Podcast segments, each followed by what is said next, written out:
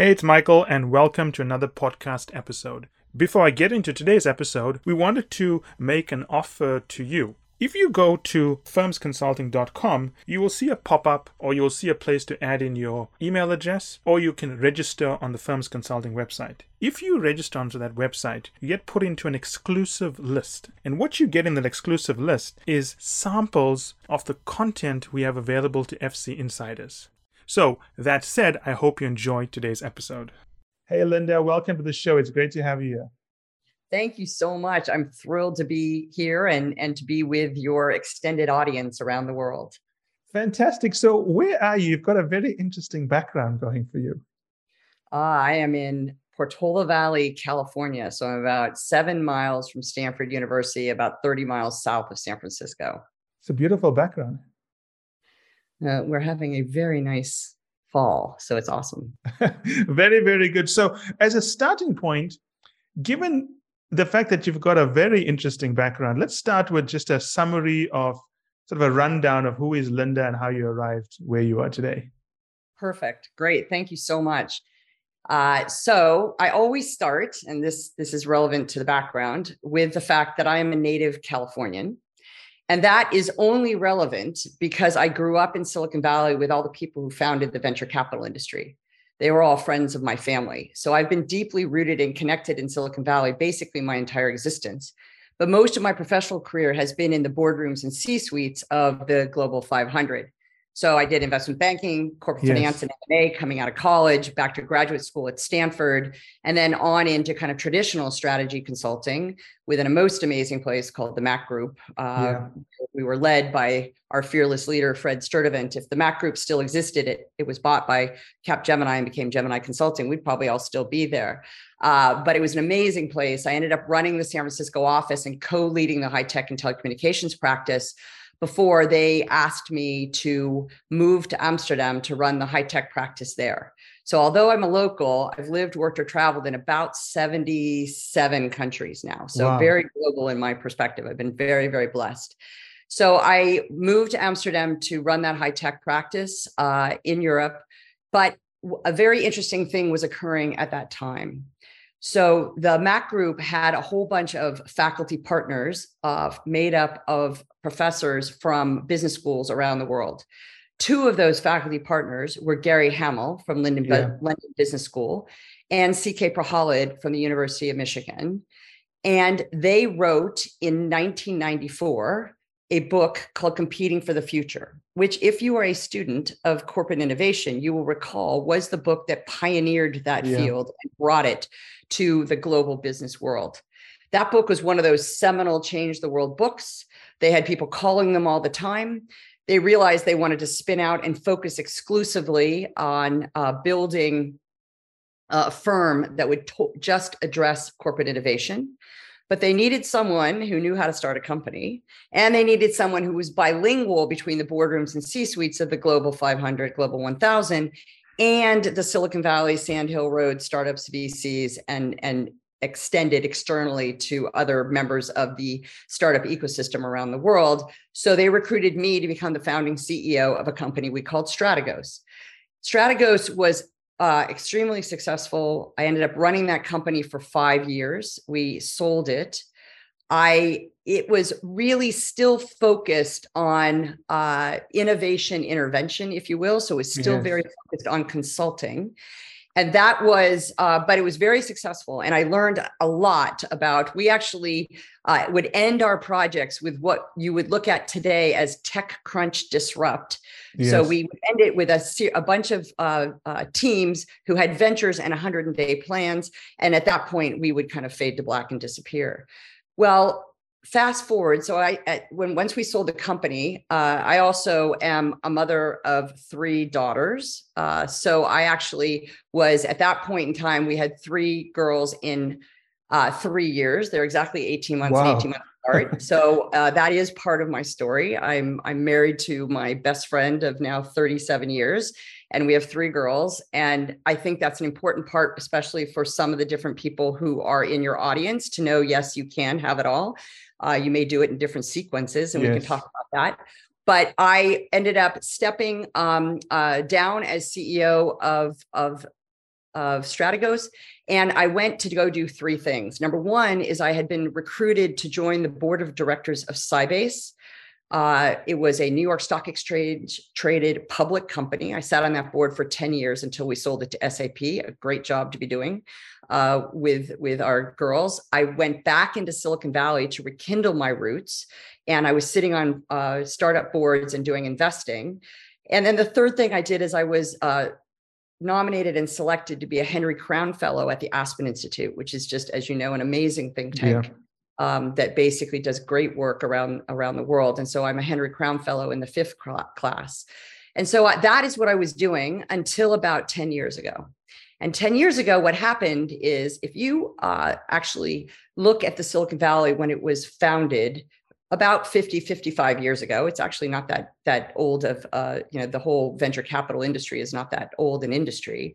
Uh, the VCs at that time were all former operating executives themselves, for the most part, and they were investing in dreamers, people creating whole new industries. Yes. But about a decade ago, 12 years ago, they started investing in all the disruptors, people going after all the existing industries. And what was happening is I was sitting there watching all these large companies now flocking to Silicon Valley, looking for the innovation fairy dust yes. or to see what hit them. And I am not a big believer in corporate tourism, but I'm 100% a big believer in the ability of large companies to create, build, and launch new ventures uh, to drive meaningful growth, to disrupt themselves from the inside out and then ultimately outside in, which is another piece of what we do. And I truly believe in their ability to do that. And uh, so I basically said, This is crazy. I'm going to help the, the big companies beat the startups at their own game. Uh, now it's not quite that kind of black and white because sure. we actually do work a lot with uh, integrating the, the big companies and startups, but that we wanted to empower people. And so I basically said, I'm going to create the Y Combinator for the Global 1000. For those who aren't familiar with Silicon Valley, Y Combinator yes. is probably the most famous incubator uh, that exists here, creating trillions of dollars of value. And that's what we did. And so we found, uh, I founded Mach 49 now 10 years ago. Um, I founded it with three very, very different perspectives, however, and this will be um, of interest probably to those who are consultants now, but are, are have a have a goal to do something else. Uh, we basically said, look, there's three key things. Number one, we're going to focus 100% on execution. Uh, so we are only going to focus on venture building, disrupting inside out, and venture uh, investing, disrupting outside in. And we, so that was the number one thing. We're going to leave strategy to our friends at McKinsey yeah. and BCG and Bain, and we'll be there with a catcher's mitt to actually turn that into something. The second thing is we are only we are going to be the growth incubator for the global 1000. We are not going to focus on innovation. I think innovation is tainted as a term and we can talk about that, but I believe growth is not and it's growth for people, it's growth for communities, it's growth for companies, it's growth for shareholders, it's growth for the planet. And that's really what we're focused on. The other thing is I said we're not going to actually hire any consultants or only or people who have only been consultants. We are going to pe- hire people who have been operating executives. So we're a, we're a group of top tier VCs, uh, uh, C-suite executives, and successful serial entrepreneurs. So we've done what we t- what we teach. And yes. then the third thing that's important, and I'll stop here, is that our whole goal, because we basically founded this company at a stage in our career where we didn't really need to be funding or starting companies again, uh, we did it with the intent to work ourselves out of a job. Our whole goal is to build capability, not dependency, and to democratize what we do and work ourselves out of a job. And that's why now Harvard Press is publishing my book in October called The Unicorn Within How Companies Can Create Game Changing Ventures at Startup Speed, because we've invested 10 years in building a teachable, repeatable, scalable model that will enable anybody, including all those people that are in your audience, to basically do venture building or venture investing uh, on their own, whether they are a pure entrepreneur doing starting companies or whether they are an internal entrepreneur inside of large companies. Very interesting. A lot to unpack them. To go through it step by step, if that's okay for you. Sure, absolutely. Okay, so let's start with the three pillars that drive your company. The one you said is that you're not going to lead the strategy development, it's going to be the implementation, for lack of a better word. So let me understand this correctly for the audience as well. That means that someone like Bain and Company or another consulting firm is going to come in and advise a client like GM, for example, in terms of where GM should be going with their strategy. And once that's approved by the board and the management committee, as they're implementing the strategy, you guys would get involved with the implementation of that. Well, typically, actually, people come to us in, in different ways. Often, where the strategy consultants get involved is they are already working with the C suite. Yeah. We're working with the C suite as well.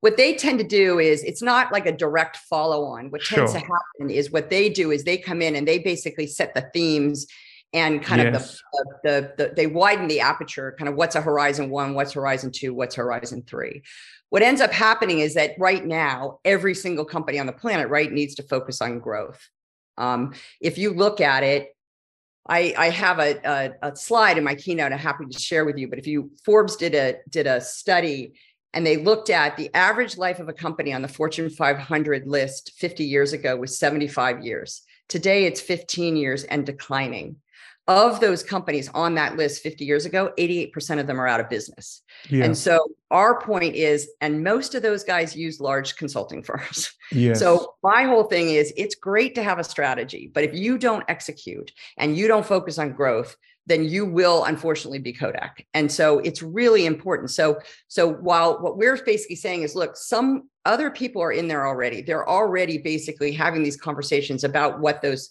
horizons might look like, what the themes might be, what the from to shifts are that they might want to do. What we then come in is then we come in and we build that growth engine. So in some cases, it's hey, we're going to build you a CVC to do venture investing. Yes. In other cases, it's to do build a venture factory because the whole goal is to get to a portfolio, whether it's on the investing or on the venture building side. And in some cases, like with some of our clients, we're actually building them whole growth divisions where they yeah. are separate from the core and legacy business for many reasons. But the main reason is to enable the metrics and the KPIs to be associated with what it's like to start a new company as opposed to the old legacy business right because that tends that's part of the challenge that big companies face so these so so there's you know we love all of our friends at these consulting firms because they're basically helping kind of widen the aperture set direction and then often what we will get is we will get the C suite who will come to us and say, first of all, this is all you guys do, right? We're not trying to be all things to all people.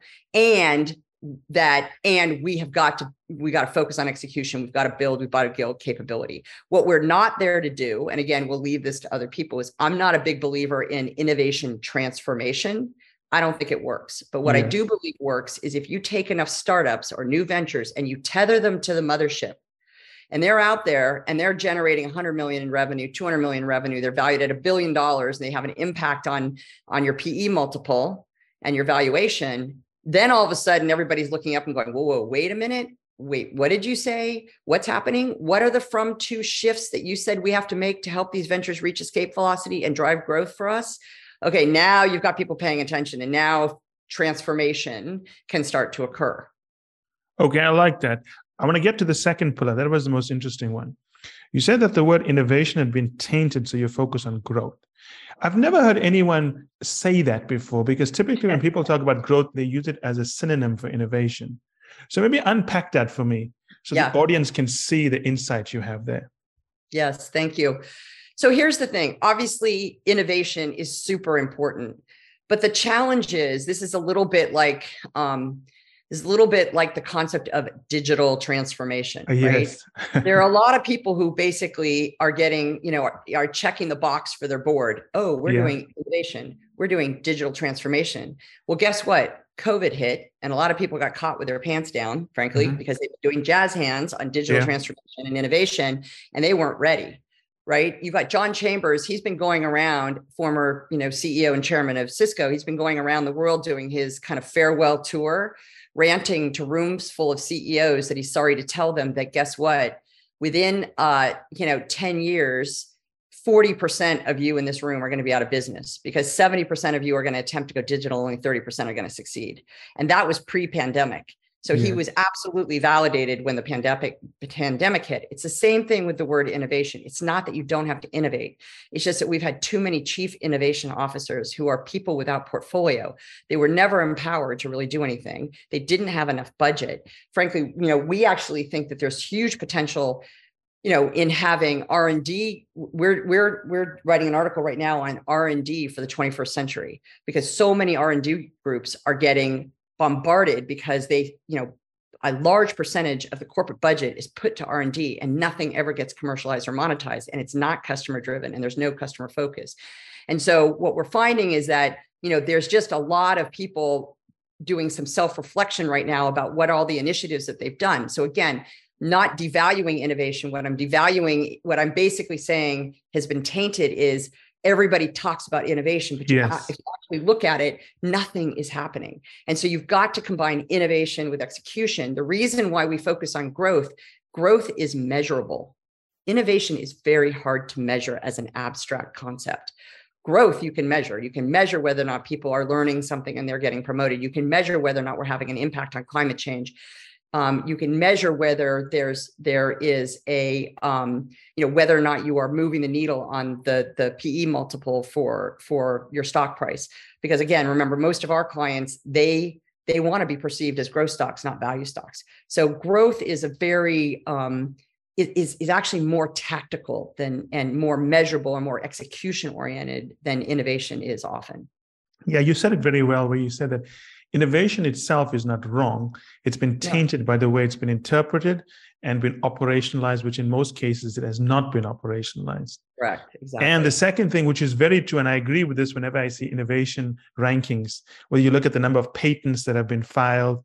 What does that mean if you file more patents? It just Nothing. means you have a big R&D department, right? Exactly. You, I mean, you know, totally. because I have a degree in thermodynamics, I always think about it this way: it's potential. That's what a patent is. It, totally. I love that. Exactly right. Exactly right. And and it's it's really important for for people to understand that because yeah, I got news for you. Most of the unicorns in Silicon Valley are not sitting on patents. yes. I know it's scary. I've seen that. Whenever I see companies send me a prospectus to invest, I always dig through to see do they have a moat that's defendable in a court exactly. of law? Exactly. Right. Yeah. And most of them don't have it. You know, I look at a lot of these fintech banks, and most of them, when you, when you dig through the filings, they're using a little bank in Kansas that has a banking license. And that banking license can be taken away from them at any time. That fintech can go out of business. So I love what you're saying about how innovation is very, very hard to measure. And second, a lot of people like talking about it. And as long as they talk about it, they feel they're being innovative. and the other thing about digital transformation for me because I used to be a strategy partner, so I always look at things in this angle. But for a lot of companies, digital transformation is having an app, which usually doesn't work very well. Exactly. I love that. But it's true. How many companies will say they're rolling out an app, which is usually a B2C business model, is not B2B. So they made an implicit decision to go B2C, and the app doesn't work. A great example of this is the Nest app. I don't know if you've ever used the Nest app. It takes about 45 seconds for that app to boot up. By that time, the alarm has gone off in my house. And I'm thinking to myself, has a Google executive ever installed Nest in his house? Exactly right. Exactly. Have you eaten your own dog food? And that is why, by the way, uh, you just hit on an incredibly important point, which is why when we talk about building ventures, we say there's three fundamental things. Number one is you have to understand customer pain. No one in the world knew they wanted a microwave oven, a minivan, or a DVR, yes. right? But they could tell you that they weren't getting home in time to cook a healthy meal. Yeah. They never got to watch their the television shows, and they were having to cart an ever increasing number of kids, dogs, and sporting equipment to myriad places. They could tell you their pain. And you know, we get a lot of people who basically do surveys, and I tell people CEOs all over the world, surveys are statistically significant and strategically irrelevant because all you've done is outsource your visceral understanding and empathy for the customer to somebody else. And that just doesn't work. And so you've got to understand customer pain, which means for every one of your listeners, you actually have to interview customers. The problem for a lot of engineers and a lot of people who start companies, and those people, you know, those executives yeah. at Google never use Nest is that they basically survey people. They don't actually use the product. They don't actually go out and understand what the real pain is. And therefore they build things that, that nobody wants. And for a lot of engineers who we love our engineers, but they don't like to talk to people and and they won't they don't often like to talk to people and and what they really want to do is they want to basically they have they they bring confirmation bias yeah. into the interviews they do and they they don't ask you what your pain was or anything before it. They ask you do you like the blue one or the red one? Yes. Well people will tell you i like the blue one or the red one but what they're not going to tell you because they'll feel sorry for you is that i don't want it in the first place. Yeah. So so so understanding customer pain and then marrying that pain with the art of the possible. What are the current trends and technology that we can use to bring to solve that pain right? And Uber doesn't exist if we don't have GPS, real time payments, mobile phones. Yeah. And then we, and, and, and if, by the way, to solve that pain, the only answer is time travel. Well, we don't have time travel, yeah. so you have to kill the you, you have to kill the venture because the product's not feasible to build unless yes. you can partner invest to get there. And then the third piece is understand customer pain, marry it with the art of the possible, and place a series of small bets. Run pilots, do experiments, but what we, when we look at funding in Silicon Valley, we look at funding like an onion. Every layer of onion is a layer of risk. It could be financial risk, technical risk, market risk, or in the case of a large company, governance risk. You love it to death or you starve it of oxygen. And so the, the job of an entrepreneur, whether you are an internal entrepreneur or an external entrepreneur, is to figure out how to remove the greatest amount of risk on the least amount of capital. And you do that by saying, what are the risks? What are the experiments and pilots I'm going to run to prove I can mitigate those risks? What are the metrics and milestones I'm going to hold myself accountable to to prove that I can do that? Only then do I get to unlock a round of funding and another round of funding and another round of funding. I like that. No, building on this very good argument you've made, because we spoke about how innovation is potential. You got to measure it in growth. And remember, I was working with many companies around the world. They would be growing, they'd be spitting out cash, but their share price was in the gutter, which means yes. they were a takeover target. So I always would tell them that, okay, you've got to have innovation, you've got to have growth, but it must be shown in your share price. Otherwise, all you're becoming is a cash cow that's an acquisition target. Oh, amen. And you this you're hitting on another one of my favorite topics for your investment banking analysts. We need them to lean in and disrupt the financial markets. And let me tell you what I mean by that. So I actually am working on a piece of research right now with John Danner, who's professor at Princeton and Berkeley. Great guy, wrote wrote uh, a lot of great books. And we're doing a piece of research called Valuing the Unicorn Within. Because right now, and we're going after the Wall Street, LSE, Nikkei, all the analysts who basically yes drive these large companies to only focus on quarter to quarter earnings because here's the problem that they're doing. They are actually help ensuring that these large companies go out of business. And that's a pretty provocative statement but i feel really really strongly about that. And i'm literally calling on these people to basically join us in in coming up with a new model. Part of the reason why I'm helping large companies not just create venture factories, but new growth divisions is so they can create a separate set of metrics. Because right now, what happens is, despite the fact, so if you think about startups in Silicon Valley, as much as I love our startups, they get a hall pass when they go public every single yes. time, right? They're getting 15x, 20x, 30x multiples on nothing, absolutely nothing, especially compared to their counterparts, the competitors who are basically the so called dinosaurs. Yes. So the the financial markets already know how to value companies like that. They're already they look at them and they and they don't look at profit. They look at cover acquisition, they look at revenue, and they look at some other metrics. We already have the metrics to value the unicorns within these large companies. And so what they we must do is we must get the financial markets to basically yes, fine, use whatever metrics you want to use for the core and legacy business, but you've got to give these large companies the same hall pass that you give to these startups so that they can then at least get a blended valuation, right? So from their core legacy business and their new the new businesses that they're launching so that they too can get those multiples because guess what? They are far better equipped to bring these ventures to the world at a much accelerated pace than any well-funded startup because they have ideas they have talent they have brand they have channels they have customers right? And so it's it's really incumbent upon um, us to basically start to drive disruption in the way large companies are valued, especially those who are actually working on real innovation, real growth by creating, you know, a pipeline and portfolio of new ventures to drive growth, as well as a pipeline and portfolio of ventures that they're investing in that will that they should uh, generate a return on. This is a very, very important point. That is just it, the the big companies have that. This is where startups have an unfair advantage, maybe the only one over the big companies. Yeah, I would agree with that actually, because while you say the market is very good at valuing companies and understanding the source of competitive advantages and who is worth what, I don't think they're very good at it, to be honest. Because no. I mean, every time there's a scandal, I'm always surprised the financial community is the last one to point it out. And it's usually some guy who's running uh, a fund shorting someone who's the lone voice. And I remember when Enron was around, I think they made the cover of Fortune something like four years in a row. Yeah, right. And and it wasn't hard to see that it was non-recurring earnings, right? They were selling assets and all kinds of things. So I agree with you. You know, people always say, but the market is efficient.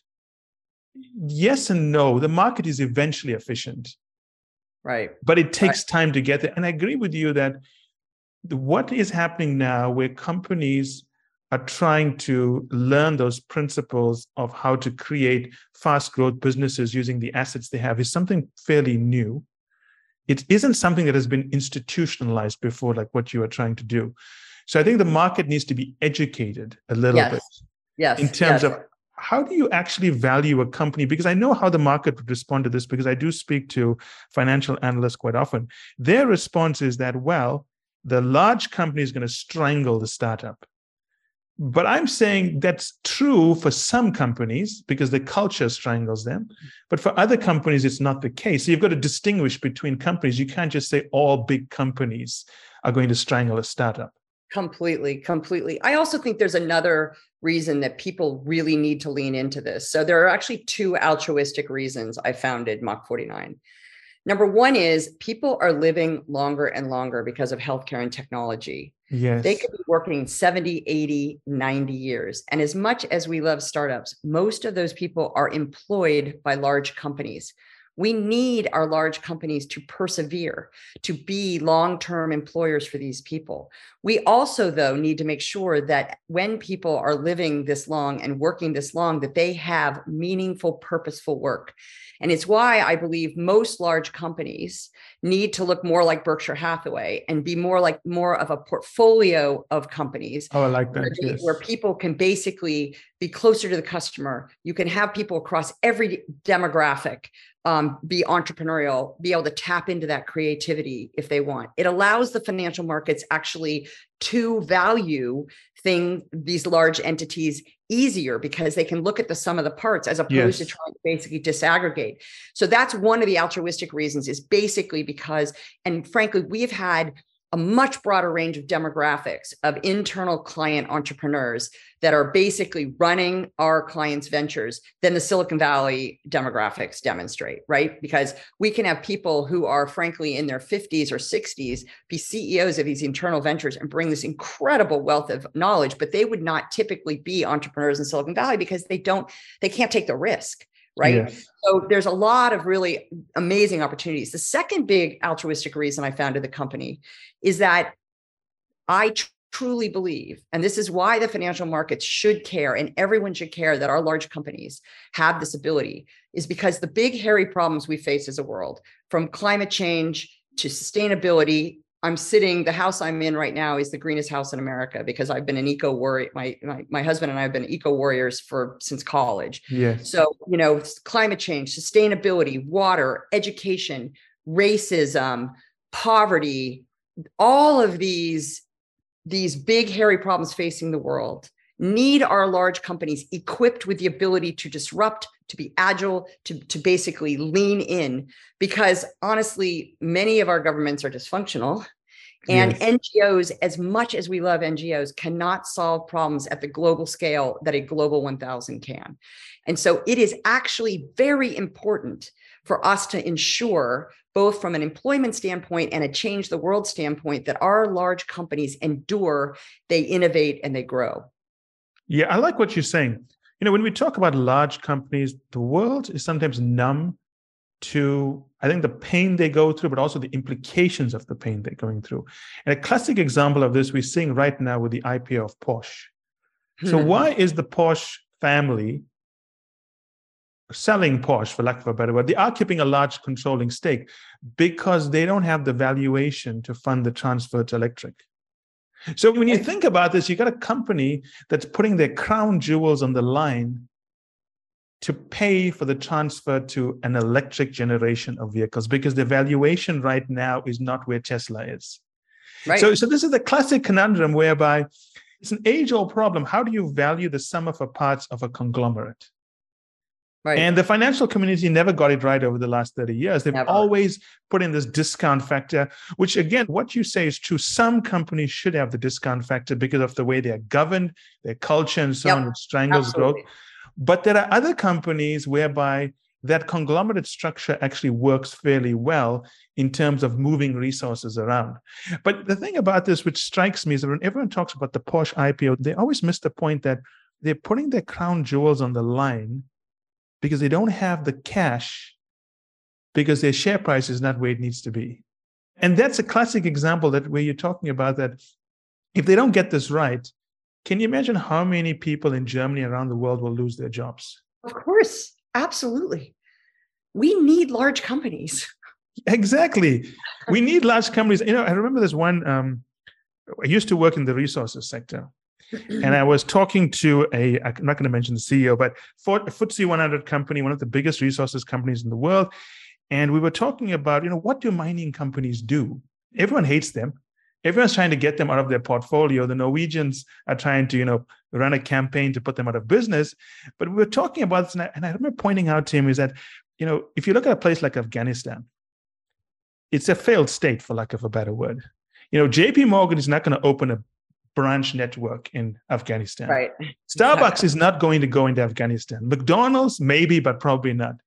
But the people who are going to go into Afghanistan are going to be the mining companies. They're going to be the first people to go there. They're going to create the infrastructure. They're going to build hospitals, build roads. They're going to start paying a salary. And then you got all the consumer companies coming in. So you've got to really understand the role companies play. And I agree with you. You know, we talk a lot about how startups are changing the world, but if you look at what's going to happen in Afghanistan, it's going to be a mining and an oil company that's going to change Afghanistan. Completely. And by the way, the mining companies, we have several as clients, are absolutely making the from to shift to a more sustainable yes world. And so, I mean, I think this is the thing. There are some who basically have no interest and we won't work with them. We have preconditions yeah. or we won't work with a company. But but there are a lot of them that are really really pushing and they have the capital. The other thing that people don't remember about these large companies like the oil and gas companies, the mining companies and others is that yes, not only are they going to be the first ones in, but they're also the ones with the capital to be able to invest in some of these long horizon, deep yeah. tech, science driven ventures that no venture capitalist will touch. They won't touch it. But these guys will touch it because they have their pay, they have kind of patient capital, if you will, yes. and they know they need to make that transition. So, you know, I think this is something that people just really that they need to basically dig deeper before they make kind of prejudgments. There's a lot of people who kind of judge things judge the book by its cover if you will as opposed to really digging deep and really understanding but esg is here for you know we most of so much of so many of our clients are kind of heavy industry clients really desperately trying to move the needle on climate change and sustainability and and like in a very sincere and authentic way but they will invest in deep tech science-based ventures that most vcs cannot because their limited partners don't have a patient don't have the patience to get a return on investment over the period of time that it takes to basically invest in these things. Now, you spoke about patient capital, a word that's used a lot. What I've seen is most capital is not very patient. And let's talk about the mechanics of how this works, right? So, my experience is companies, and as you've seen, are traditionally resistant to change.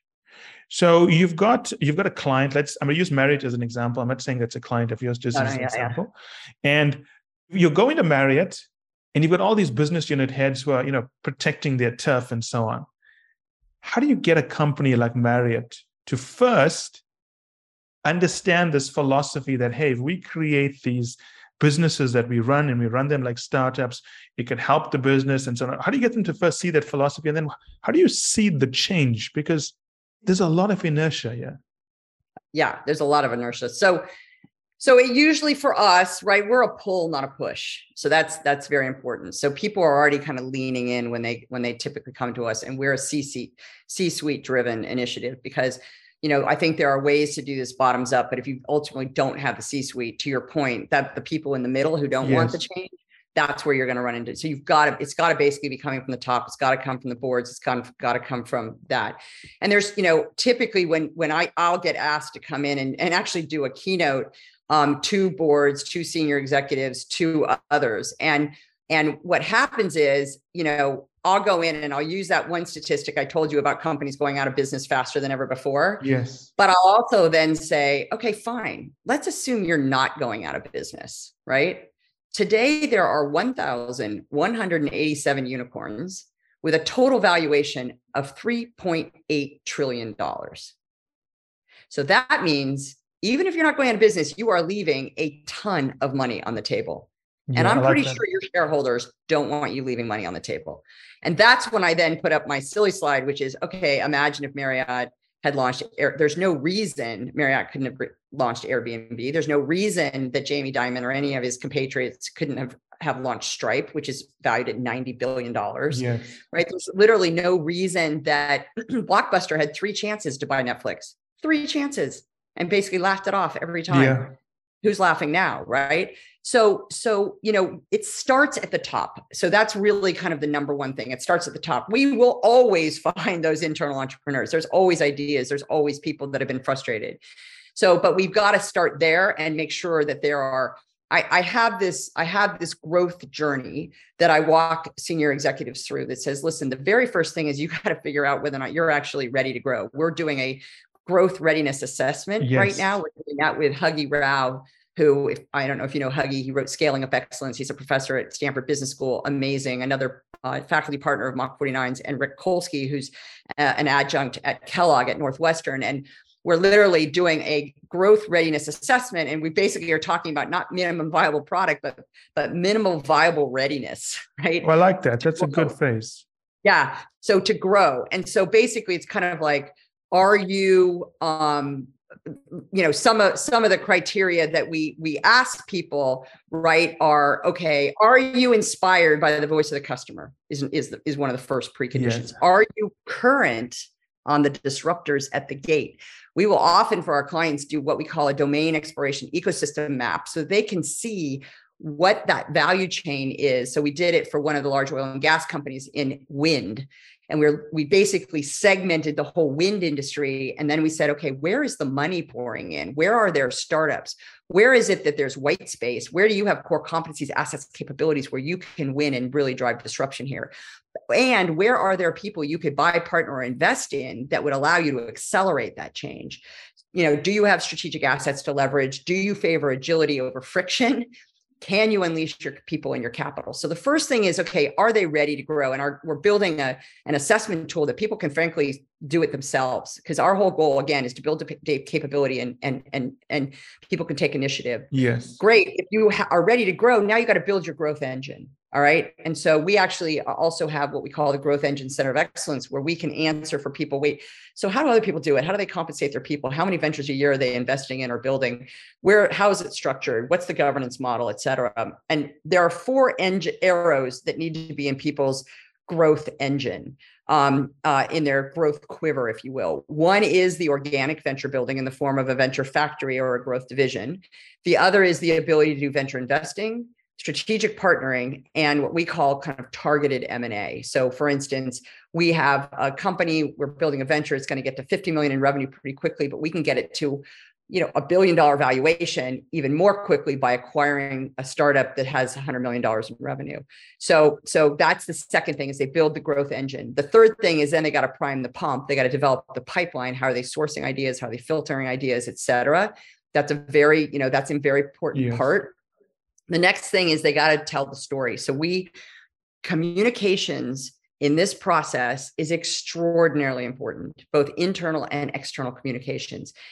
because this is what gets the other people and I'll, and I'll come to some other people who play a role in this that also allows you to get this going and to, to basically break through the friction to overcome the inertias the antibodies and the orthodoxies that you're talking about and and and you know de facto asking about in your question but that internal communication is important because you've got to be able to share with the rest of the, the mothership how are you adding value to the organization? Besides the venture you're building what else are you learning that you can basically bring? What else can you teach us in terms of how you do customer development what you're learning from the markets what we what you what you now know about blockchain and ai what what how do you give back? And then the external communications is also important. How are you talking to wall street about the venture yes. building or venture investing you're doing?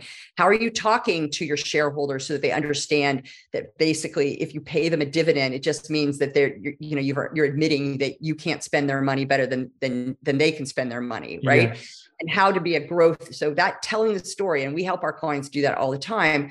And then the last piece of it is you know reaping the rewards and this is where you and i were just talking about valuing the unicorn within. So so it starts at the top and and once but once they're leaning in and once we basically are you know kind of at a meta level that we're all aligned on what the overall aspiration and objectives are, then that's when you can then go into the very specifics of what you're talking about, which is how do we, you know, how do you build these ventures, right? And yes. how do you build venture factories? And so, you know, typically we talk about four stages of venture building ideate, incubate, accelerate, scale. These are very important because people basically drop the ball along yeah. the way in pretty significant ways. And I'll, I'll take each one of those um, um, slowly. And then I want to talk about kind of another really interesting um, um, component because I talked about that we do venture building. We help people build venture factories. We help them on the venture investing, CVCs, M&A, partnering. But then the last thing we do is help them bring the Silicon Valley inside. And I'll talk about that after I talk about the specific venture building. So for ideate, typically companies come to us one of three ways, and your audience may recognize this. Either number one, they have too many ideas, right? And so they don't really know how to filter those ideas down to, you know, what and bucket those ideas into okay yeah, look that's true. this is pure r&d so this isn't ready to incubate and take to the market ah this is is a venture it can be incubated but it's kind of a long horizon deep tech uh, venture. So it it needs it has a different process and it will take longer and you need to be prepared for that. Then there are those ideas that are just ready to incubate. There are some ideas that frankly are past the incubate phase and are ready to take to market and people just don't know how to do that. So we start and ideate. So one way is we have too many ideas so you need to learn how to do a portfolio review like a venture capitalist might the other way people come to us is that they have domains they want to look at. So we had one large client come to us and they wanted to look at food, water, and road safety. Well, guess what? You can't incubate food, right? Like that's way yes. too big of a domain. So you've got to get it down. So we'll help them do some domain exploration and do that. In other cases, they frankly want to shake out where their internal entrepreneurs are. So they want to do a venture competition. And again, we can come to that if that's a topic of interest. But venture competitions, there's very good ways and really terrible ways to run venture competitions. But that's another way to source ideas. And then the fourth way is that people come to us and they they absolutely already have an idea. And if you already have an idea, that's great. You can start there. There are only two things, and whether you are one of your audience members who's an internal entrepreneur or you are a, a startup founder or want to be a startup founder, there's only two things you need to actually begin incubating a venture. And that is a challenge statement and a stakeholder map. And a challenge statement is okay, what a hypothesis on it does three things for you. One is it establishes a hypothesis on the pain you're trying to solve. Yes. So that you can be specific about that, right? And that therefore, you know, it sets it's your aspiration, it's your moonshot, but it also sets the boundaries on what you're trying to do so that you're not trying to be all things to all people. So it sets the boundaries. Um, and it just gives you a starting point of what you're going to go test with the other piece of what you have to do to start which is to identify stakeholder map that stakeholder map are what are the potential segments of customers and the personas that you're going to go after for this particular venture. Now, what's important about that is to is the word persona. when you go to interview, because you want to figure out who you're going to pick up the phone, and it's not just customers, because in some cases, to your point, like banking, there are regulators, there are other stakeholders that matter that you have to pay attention to and be interviewing. There are channel partners, there are there are supply chain members. So you've got to basically identify who the stakeholders are, and the challenge statement, the how might we um, solve this pain in a way that so that and the um, and i'm happy to share that tool with you yes. that you can share out to your and then the stakeholder map. Those two things give you a starting point that you can launch to start to incubate day one. It's very important that when you do your stakeholder map you are looking for people.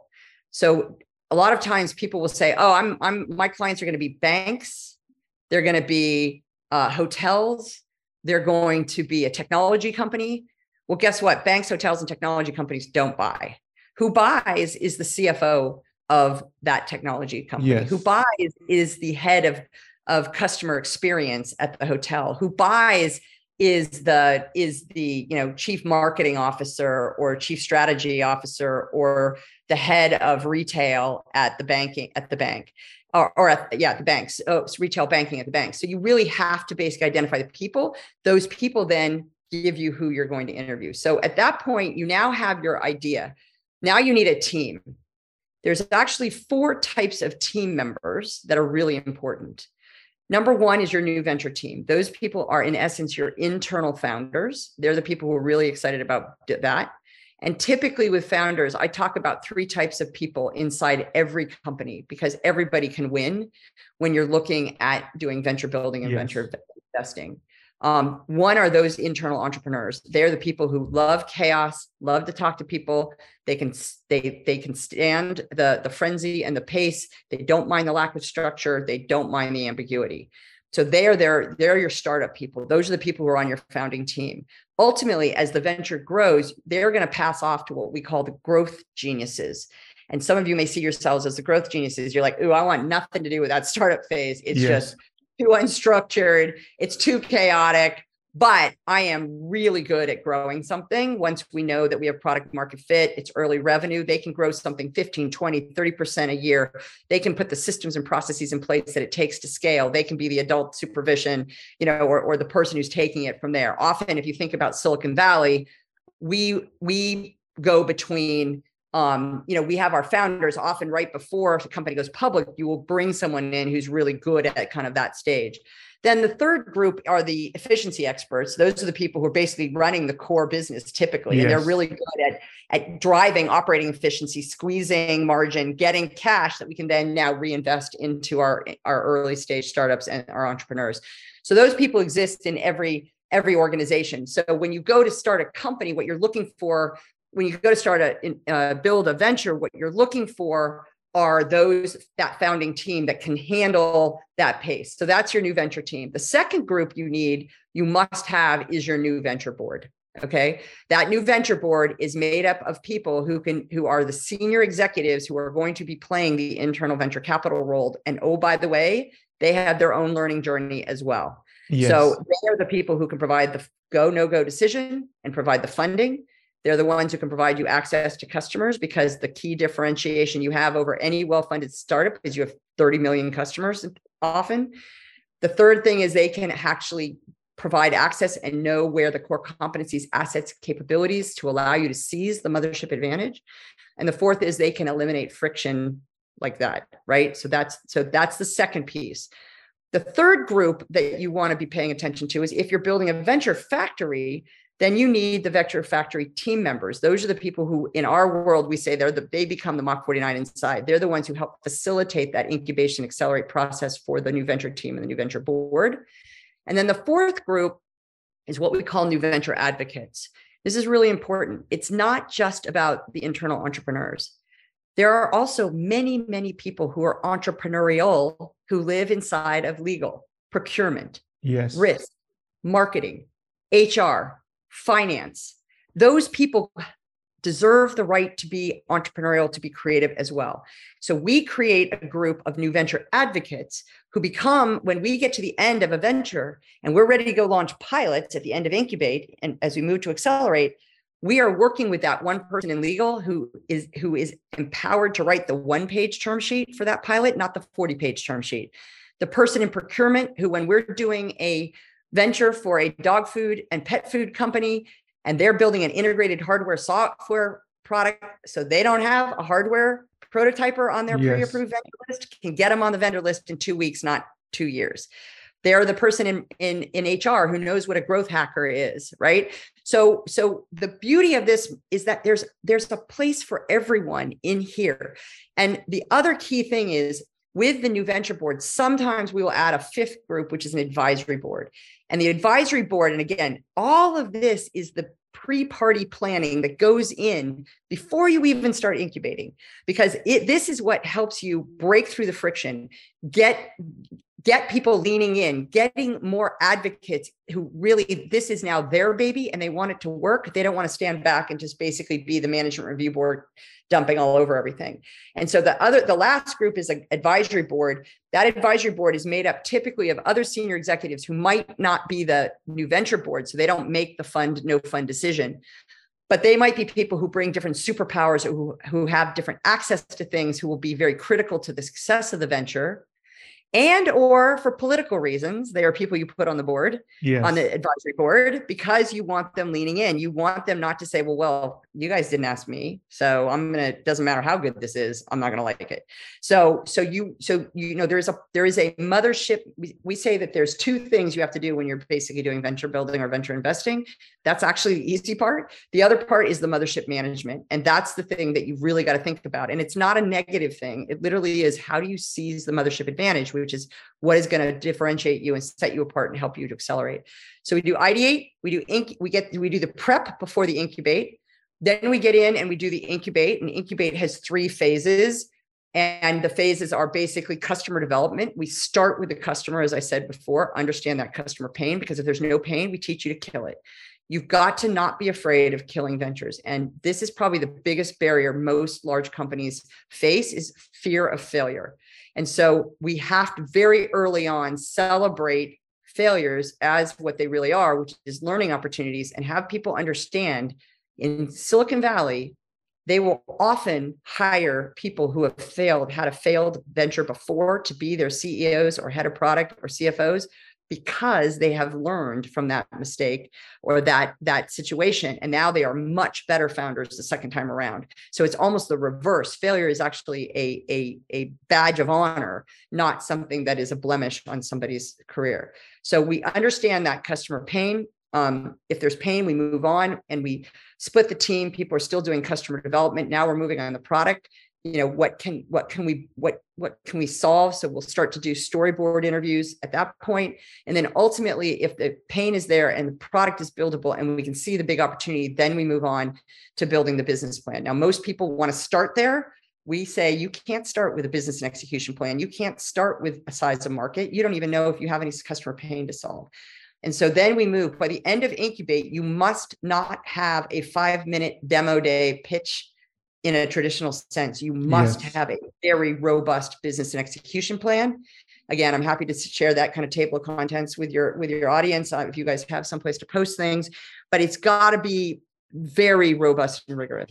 At that point, you've now got, you know, so you've got ideate, you've got prep, you've now incubate. Now you have gotten the go. You have been given your initial funding. You've been said you can launch, and now you move to accelerate this is where 99% of the problems occur is that nobody thinks about accelerate nobody thinks about how do you get this venture from 0 to 1 that's not what big companies are very are good at what they're really good at is you know the is a scale phase so we there's two things I will say to your audience that are very important about Accelerate. Number one, you need to think about it in three phases. The first phase is kind of the seed funding, but we call it a build to validate phase, where you were in the market running those small bets, running those experiments, running those pilots, removing that risk, and really getting to the point where you know you have product market fit and early revenue. At that point, you move to a build to automate phase, where now you can start to automate the processes. This is where big companies tend to be much, much better. And then you move to build to scale. But not only do you need to think about accelerate in three phases, you need to think about accelerate um, across what we call five swim lanes. Everybody wants to focus on the product. Great. but you may have a product and you have no go to market strategy. So at the same time you're experimenting with your product, you need to be experimenting with four in four other areas. One is your go to market. Are you using inside sales, field sales? Is this digital? Uh, are, are you using channel partners? How, what's your go to market plan? The second is what's your business model? How are you pricing? Are you generating data? Is there a data exhaust secondary revenue stream that you guys might be able to do? And you need to be experimenting with pricing and other things and, and other business model. Um, uh, is it SaaS? Is it is it is it fee for service? What is what is it just a product you're selling? How is that going to work? And then the, the the so you've got product, you've got go to market, you've got business model, you've got operations, and operations is okay well great you've got all these three things but how are you actually going to set the company up and deliver it and is that going to be can you actually do that affordably? Because if you can't get to positive unit economics then guess what? You're out of business. And then the fifth thing is team. We do a lot of work around compensation with our clients because often they have to recruit people from out of um, the startup ecosystem because they might not have the superpowers inside that those people might bring, especially in this zero to one, zero to 10 phase. And so we need people to really think about how they're compensating um, people. But the team and being able to recruit the team and the team dynamics, the two things that kill a startup fastest in Silicon Valley are no market, no pain that you're going after and you don't understand, and toxic teams. And so we're really focused on team as that fifth fifth venture. So at that point, that's really the venture building activity, um, kind of from start to finish. Well, I like that. Very interesting. If you do have anything we can share with the audience, I think they would appreciate it. You know, when you were talking about all of this, and I appreciate you for sharing it so candidly, I realized there is a very big difference in the philosophy of the way you're running the business. And I say you, your team, and so on, is that I've sat in many discussions whereby consultants and so on advise Fortune 100, Fortune 500 companies on how to be innovative, how to grow, and so on. But they have a, most people operate in a different philosophy whereby they make the case that the Fortune 500 company needs to get out of the way and release this idea into the market and stay away from it. But what you're saying is very different. You're saying that there's certain capabilities that the Fortune 500 company has that it needs to bring to bear on this idea. And because of those capabilities, it's going to make the venture more successful than if it went out by itself and tried to fight its way in the market. Yeah. And to me, so that intuitively makes a lot of sense. Yeah. It's a, it, so, so interestingly, I, and what we say to everybody is, and you can test that, right? Yes. And so what happens is, so for instance, let me give you a great example. Large uh, big four consulting company is a client of ours and they had a very interesting venture that was very data driven. So we tested it as a standalone venture and as a powered by this client venture. Yes. So we tested it both ways in the market.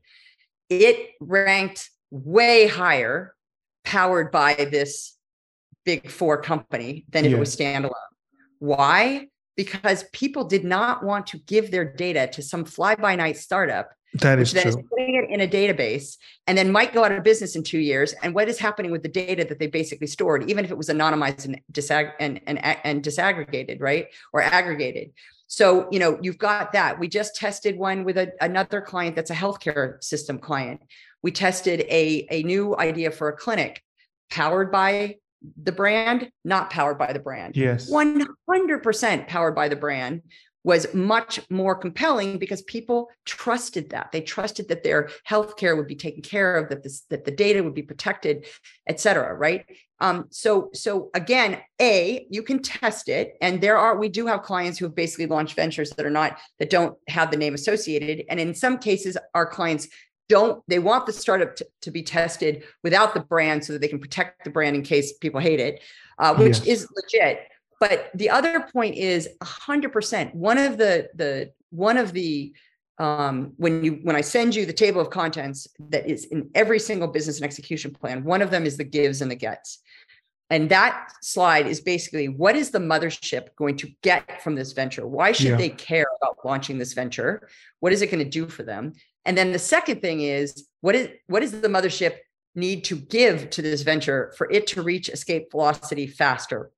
And often like think about it you know i i i had dinner with the CE, brand new ceo of a very large um, european automotive company and he was in silicon valley and he was saying hey linda you know everybody you are a native you can help me navigate this place I, you know, we want to really prove to Silicon Valley we're here, we're engaged, we want to start a fund. How much money do we have to put in a fund? Is it 50 million euro? Is it 100 million euro? Is it 150 million euro? I said it's this much. And I basically hold, held up a big zero yeah. across the dinner table. And he said, What? No money? My guys are telling me I got to put a ton of money in. I said, Think about it. Silicon Valley does not need your money. I said, How many customers do you have? He said 30 million. I said, good, let's start there. Right. So whether you're venture investing or you're venture building, you have these core competencies, these assets, these capabilities, these customers that you can bring to bear to accelerate a venture that that, you know, if you can Uh, remove the you know the orthodoxies the antibodies the inertia yes. and not try to do it in a big transformation project but just do it one venture at a time then you will be you can be wildly successful. And you will always find those advocates inside. And that's you know, no, most startups would absolutely you know drool over the amount the number of customers that that these remember these big companies were startups at one time. And so so this is it's just very very important often what we do with our clients when we start with them during the prep phase is we'll do what we call an asset jam and um, that asset jam is really saying, okay, what are those core competencies, assets, capabilities you can bring to bear for the benefit of all ventures, if you're doing a venture factory or a particular venture, depending on what, what that's doing. And then that's where we'll start. And, and that's, that, that's another place where we'll start so that they understand that, look, these are, these are there. And then we'll build that into the business and execution plan as we go forward. Yeah, because what I'm hearing here consistently is that we tend to generalize and yes. we say that all big companies are not good at being innovative. But you know, I'm a car guy, and I know that to be false because if you look at a Lamborghini, which is a great car, it yep. really only exists because it is within the fold of Volkswagen.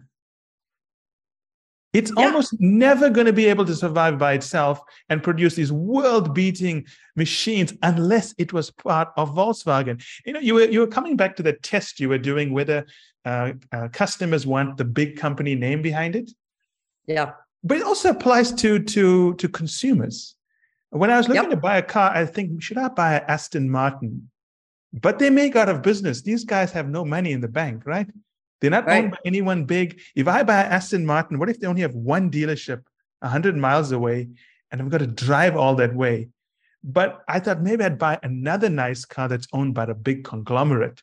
So I know no matter what happens, there's someone with big pockets who's going to step in. So intuitively, we're already thinking this way. Absolutely.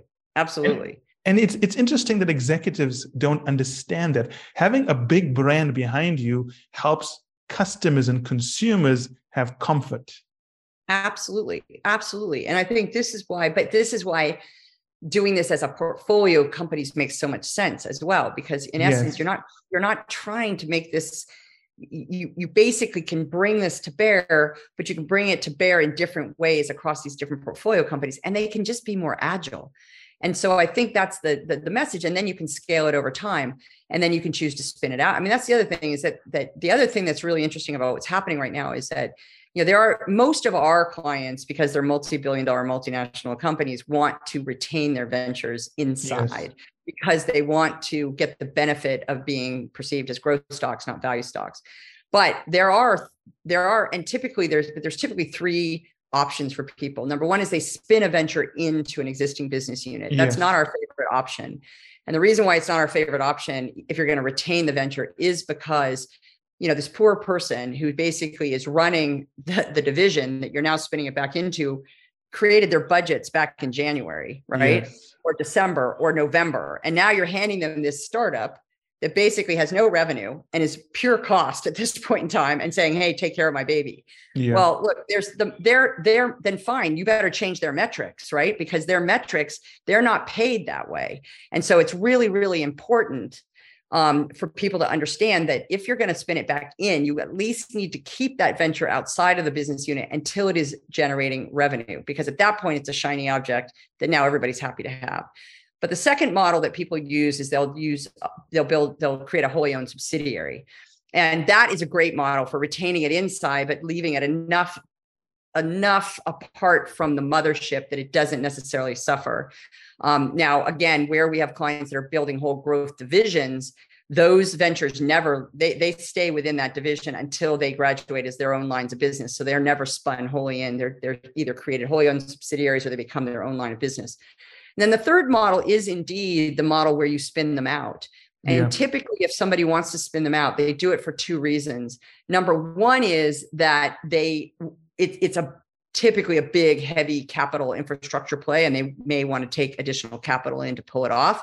That might be capital coming from another CVC, another corporate, a private equity firm, a VC, or and the and or they have um, they need some superpowers that they don't have to pull it off. Yes, and we're seeing the and and the other reason we're now seeing it's just emerging, and especially where sustainability and climate change and some of the ESG initiatives are coming in, is that a lot of the problems that need to be solved need a coordinated consortium collaborative effort. So we're doing more and more joint venture incubations between two, three, or more companies, or theme based, consortia based build venture building. So I'll give you an example there are a lot of big companies who are basically, of course, focused on their um, climate, their their um, their greenhouse gas emissions, and they're looking at scope one, scope two, and scope three emissions, right? Well, you have control and can basically measure your scope one, scope two, but your scope three emissions are ones that come from your supply chain or other vendors or other people, or frankly, how the consumers are using your product, et cetera. It is very, very difficult. Um, but everybody's scope three is somebody else's scope one or scope yes. two. But if every single one of these big companies creates their own model for measuring or reporting the scope three emissions, you are going to whipsaw all of these, frankly, some of which are very small, medium sized businesses, and they are not going to be able to keep up with. They're going to spend their, they're going to go out of business trying to basically do their scope three reporting.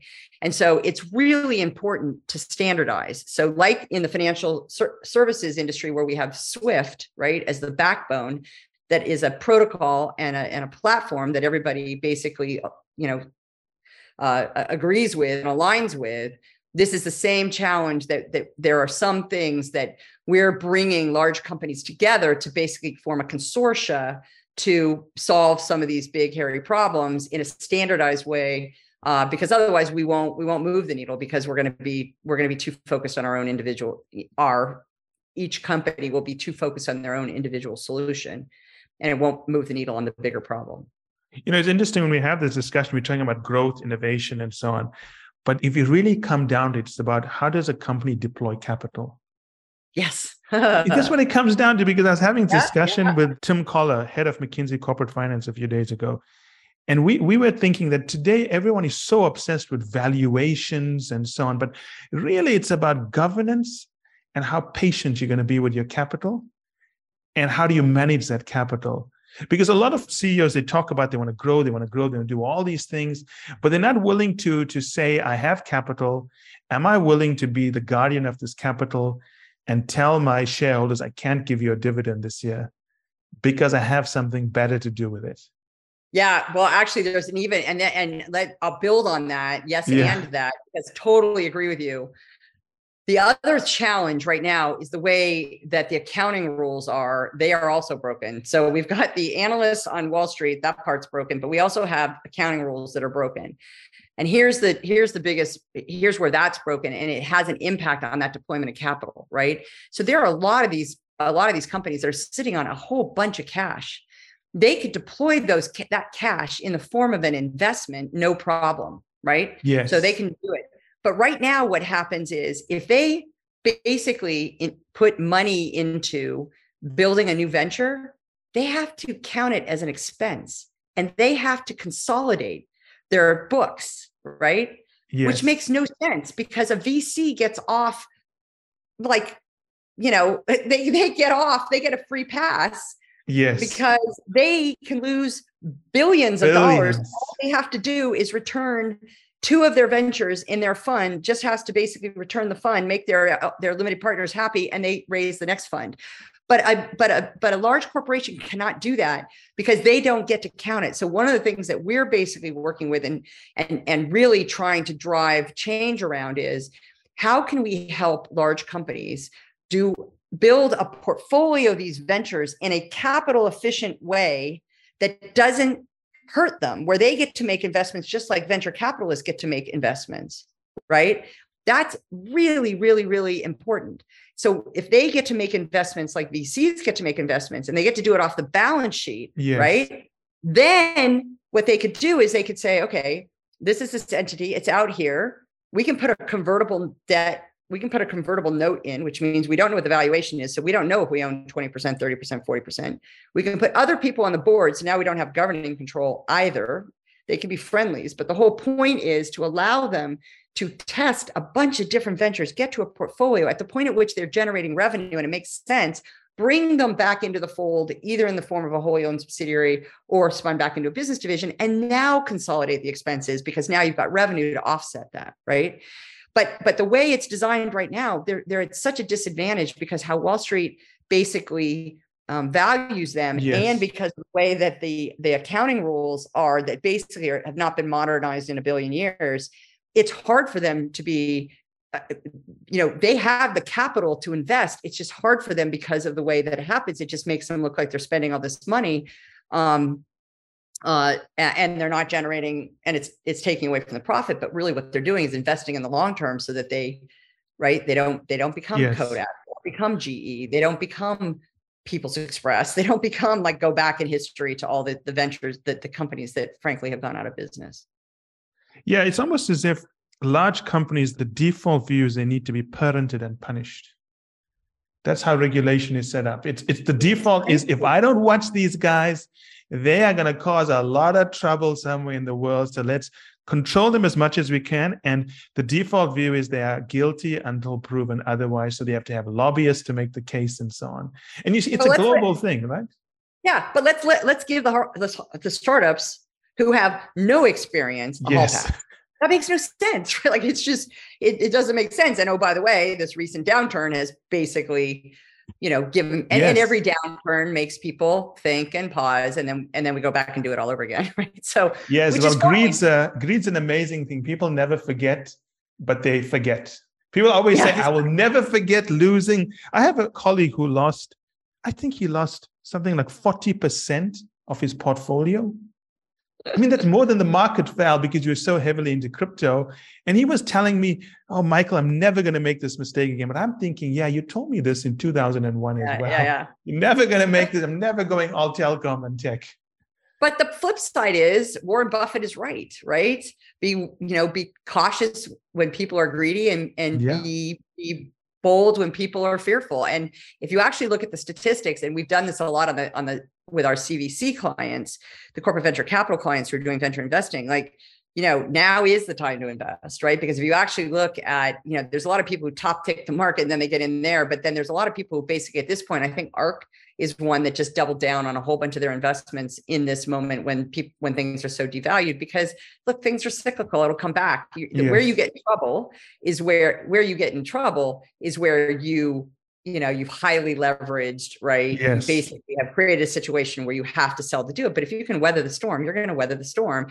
And if even better you can not only weather the storm but invest you know in the downturn. You know there's there's there's lots that that and this is now a perfect time perfect time for large companies to be doing venture building. Yes. um, and venture investing partnering and acquiring because the valuations are so much lower and because the, there's a lot of, of, of, of opportunity out there to help accelerate and augment the growth initiatives that they that they're driving and for those people listening to this, if you are going to invest now, make sure you can weather the storm. And when Warren Buffett says be bold, be smart bold. You know, don't follow the trends. Yeah, exactly. Exactly. Exactly. Linda, thank you so much. I enjoyed that conversation immensely. That was super fun. I really appreciate it. It's really uh you're an amazing, it's great because this is exactly just I love the free flow of the conversation. And that's what I appreciated about about not being sent 15 questions that I needed to prepare for, but just let it flow because I mean, you and I are are mind melding in a very significant way. And at some point down the line, we'd love to have you back on the show because I think there's a lot of things we can talk about. But what I do like, and the direction I like in this call, is that there has to be a fundamental realignment in the Yes. way we are measuring and treating companies if we want them to be the stewards we want them to be. Thank you so much, Linda. Oh, Absolute Oh, great. pleasure. Thanks so much. Have a great rest of your week. Take care. Bye. Take care. Ciao.